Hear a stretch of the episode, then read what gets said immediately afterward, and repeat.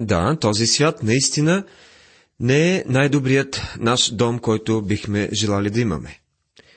Уважаеми приятели, в миналото предаване изучавахме глава 35 от книгата на пророк Исаия, с която завърши първата част от тази книга. Говорихме за това как земята ще бъде възстановена и хората ще бъдат обновени. Това са благословенията на хилядогодишното царство. Сега започваме втората част от тази пророческа книга. Ето ви и един кратък план за разглеждането на останалата част от книгата на пророк Исаия. Историческа пауза или историческа проза. Това е раздела от глави 36 до 39. Този отказ вероятно е пророческа картина за това как Бог ще избави своя народ от голямата скръп. Първа точка – цар Езекия и нашествието на Сенахирим. Глава 36. Втора – молитвата на цар Езекия и разбиването на асирийските нашественици. Глава 37. Трето – болестта, молитвата и изцелението на цар Езекия. Глава 38. И четвърто – цар Езекия постъпва като глупак. Глава 39. Следва спасение или поезия глава 40 до глава 66. Това е откровени за страданието на Спасителя. Има трикратно разграничаване, маркирано с заключителната фраза във всяко разделение. И тази фраза е «Няма мир за нечестивите». Първо, отехата на Ехова, която идва чрез служителя. Обхваща глава 40 до 48. Второ, спасението от Яхова, който идва чрез страдащия служител. 49 до 57 глави. Изкупителя на целия свят, който е Божия служител. 49 до 52. Изкуплението, изработено от страдащия служител, който е Божията овца. 52 и 53. Резултатите на изкуплението, изработено от изкупителя, който е единственият Божий Спасител. Глави 54 до 57. Трето, славата на Яхова, която идва чрез страдащия служител. Глави 58 до 66. В тях виждаме, че грехът пречи на проявлението на Божията слава. 58 и 59 глави. И изкупителят идва в Сион последните 6 глави от тази книга. Сега стигнахме до второто основно разделение в книгата на пророк Исаия. Тази част се отличава от предходната и от следващата. Тя оставя висените на пророкуването и слиза към историческото повествование. Дори формата на езика се сменя от поезия в проза. В първата част ще видим Божията благодат, спасение вместо осъждение. Между тези две части се намира историческа пауза, състояща се от четири кратки глави. Защо ли са вместени тук между другите две части на книгата? Това е уместен въпрос, който изисква по-задълбочено проучване и възнаграждава добросъвестно търсещия. Има няколко по-значителни причини, които се струва да споменем. Първата Свещената история е различна от светската история. Дженингс в своята чудесна творба Изучаване на Исаия пише Божествената история никога не е само история, никога не е просто точен запис на минали събития. Това означава, че в свещената история са скрити велики духовни истини, които само очите на вярата могат да видят. Святия Дух трябва да ни научи на святата цел в записването на духовната история. Ето и още няколко възможни причини за това. По точка А, може би тези случки изглеждат банални на обикновения историк, който описва големи световни движения. Но според небесните стандарти, събитията, които засягат Божия народ, са важни. По точка Б, тези глави отбелязват прехвърлянето на мощта от Асирия в Вавилон. Вавилон е бил първата велика световна империя и е представлявал реална заплаха за Божия народ. За Вавилон е щял да започне периодът, обозначен от нашият Господ като времената на езичниците. По точка В, този отказ е запис за Давидов потомък, който е бил обкръжен от врагове и който е стигнал до предела между живота и смъртта, но е бил спасен и продължил да управлява. Езекия беше просто човек, който ходеше в Давидовите пътища, друг немощен човек.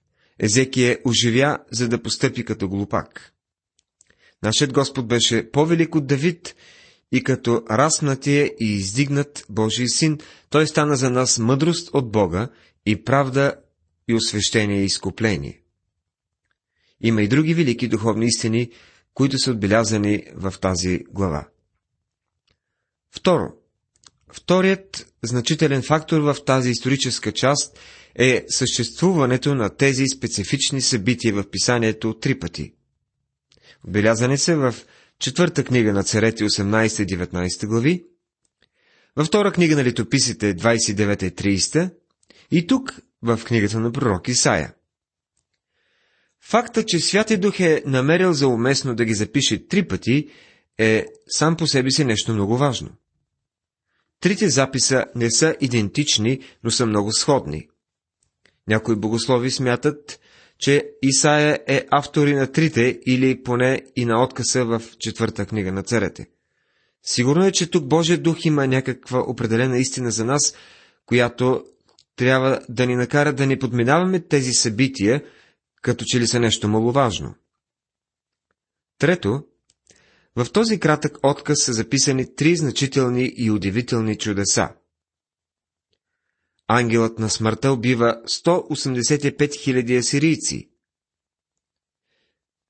Слънцето се връща с 10 градуса по слънчевия часовник на Ахас. И Бог изцелява Изекия и удължава живота му с 15 години. Четвърто, този отказ започва с Асирия и завършва с Вавилон. Има две важни писма, които Езекия получава. Първото е от Асирия и Езекия го представя директно на Бога в молитва. Бог отговаря на молитвата и освобождава народа си. Второто писмо е от царя на Вавилон. То поласкава Езекия и той не го представя на Бога в молитва. Това довежда до гибелта на Юдея. Глава 36 ни разказва за цар Езекия и нашествието на Сенахирим, асирийския цар. Глава 37 разказва за молитвата на цар Езекия и за потушаването на асирийските войски. В глава 38 е описано боледуването на Езекия, молитвата и изцеляването му. Глава 39 разказва за това как цар Езекия постъпи като глупак. Сега преминаваме към изучаването на 36 и 37 глави. Сенахирим, асирийският цар, връхлетя от север като потоп, помитайки всичко по пътя си. Той беше превзел всеки народ и град, или те сами се бяха предали. Овенчан с победа, той се появява с асирийските войски пред стените на Ерусалим. Опитът на Езекия да се съпротиви го изненадва и озадачава. И той търси някакво обяснение. Може би Езекия има някакво тайно оръжие. Неговият пратеник Рапсак се присмива на всички възможности за помощ. Той арогантно изисква безусловна капитулация. Главата завършва с условията и заплахите докладване на Езекия. В 14-та година на цар Езекия, асирийският цар Сенахерим възлезе против всичките укрепени юдови градове и ги превзе. Глава 36, стих 1 Може би си спомняте, че Исаия започна да пророкува, когато цар Озия умря, и че продължи това служение и при царуването на Йотам, на Ахас и сега на Езекия. Езекия беше един от петимата велики царе на Юдея. При управлението на тези петима царе, а те са Аса, Йосафат, Йоас, Езекия и Йосия, в Юдея имаше съживление. Всъщност, Езекия беше един велик цар. В втора книга на летописи, 29 глава, първия стих си казва, Езекия беше 25 години на възраст, когато се възцари и царова 25 9 години в Ерусалим и името на майка му бе Авия, Захариева дъщеря. Той върши това, което бе право пред Господа, напълно, както извърши баща му Давид. Въпреки, че Езекия беше добър цар, той прояви слабост в опита си да отблъсне нашествието на сирийските войски в Ерусалим, като подкупи се на Херим. Той свали златото и среброто от храма, за да посрещне прекомерно високите искания на царя на Асирия. Това обаче не му беше от полза, тъй като асирийската армия беше пред портите на Ерусалим. Плащането на изиск... исканията не помогна въобще. Тази политика не беше някаква новост по това време и все още присъства и в нашето време. Случало се е да се използват всемогъщите пари, за да се опитваме да купуваме приятели по света, а днес като че ли нямаме много останали приятели. Не можете да си създавате приятели, просто като ги купувате. Нашият проблем е, че ние не сме научили кой е истинският наш приятел. Той е онзи, който, към когото Езекия трябваше да се обърне накрая. Той е Господ Бог. И асирийският цар изпрати Рапсака от Лахис в Ерусалим с голямо войска при цар Езекия. И той застана при водопровода на горния водоем, под рума към Тепавичарската нива. Глава 36, стих 2. Сенахирим не благоволи да дойде лично, но вместо това изпрати армия под командването на Рапсак. В този момент те са паркирали пред портите на Ерусалим и генерал Рапсак се опитва да все страх в сърцата на Езекия и народа на Ерусалим, така че те да се предадат. Езекия изпраща делегация, която да се срещне с Рапсак. Тогава излязаха при него управителя на двореца Елиаким, Хелкивия син и секретара Шевна и летописецът Юах, Асафовия син. 36 глава 3 стих. Така Изекия изпраща своите трима посланници да приемат условията, предложени от Сенахирим. Тогава им рече Рапсак, кажете сега на Езекия. Така казва великият цар, асирийският цар. Каква е тая увереност, на която уповаваш? Глава 36, стих 4. Арогантно Рапсак изразява изненадата си, че Езекия въобще дръзва да се съпротивлява и иска да знае, кое е това тайно оръжие, на което Езекия уповава. На първо място, както той предполага, може би става дума за Египет. Затова в шести стих обяснява. Виж, ти си надяваш като че ли на тояга, но она е струшена тръстика на Египет, на която ако се опре някой, ще се забучи в ръката му, та ще промуши. Такъв е египетският цар Фарон за всички, които се надяват на него. Асирийските войски бяха по това време на път за Египет, за да пленят това царство и бяха изключително раздразнени, че Ерусалим им бе препречил пътя. Факт е, че Езекия се беше надявал на помощ от Египет, както се бе надявал и баща му Ахаз преди него. Но Езекия нямаше да получи никаква помощ от Египет. Рапсак бе прав относно това. Тогава той изказва друго предположение. Ако ми речеш, на Господа нашия Бог уповаваме, то той не е ли ония, чието високи места и жертвеници премахна Езекия, като рече на Юда и на Ерусалим. Пред тоя ултар си покланяйте. Исаия 36 глава 7 стих Впоследствие Рапсак пита. Нима е истина, че уповаваш на своя Бог? Тук е мястото, където неговата липса на духовна прозорливост го подвежда. Той казва, Нима не знаеш, че Езекия събори високите места. Той мислеше, че служението по високите места бе същото, както служението на живия Бог в Ерусалим. Той мислеше, че Езекия бе унищожил служението на хората по такъв начин, че те вече нямаха богове, към които да се обърнат. Много хора и днес нямат духовна прозорливост. От време на време някой казва, така, всички църкви са еднакви и са едни и същи.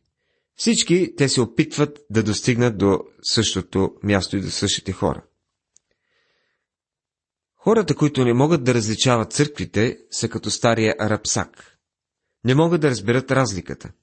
Когато тези хора казват, че няма значение в какво вярвате, стига да сте искрени, те противоречат на думите на нашия Господ, който казва, аз съм пътят и истината и животът. Никой не дохожда при Отца, освен чрез мене. Евангелие от Йоанна, 14 глава, 6 стих. Третата възможност, предложена от Рапсак, разкрива надменното отношение, което имат асирийците.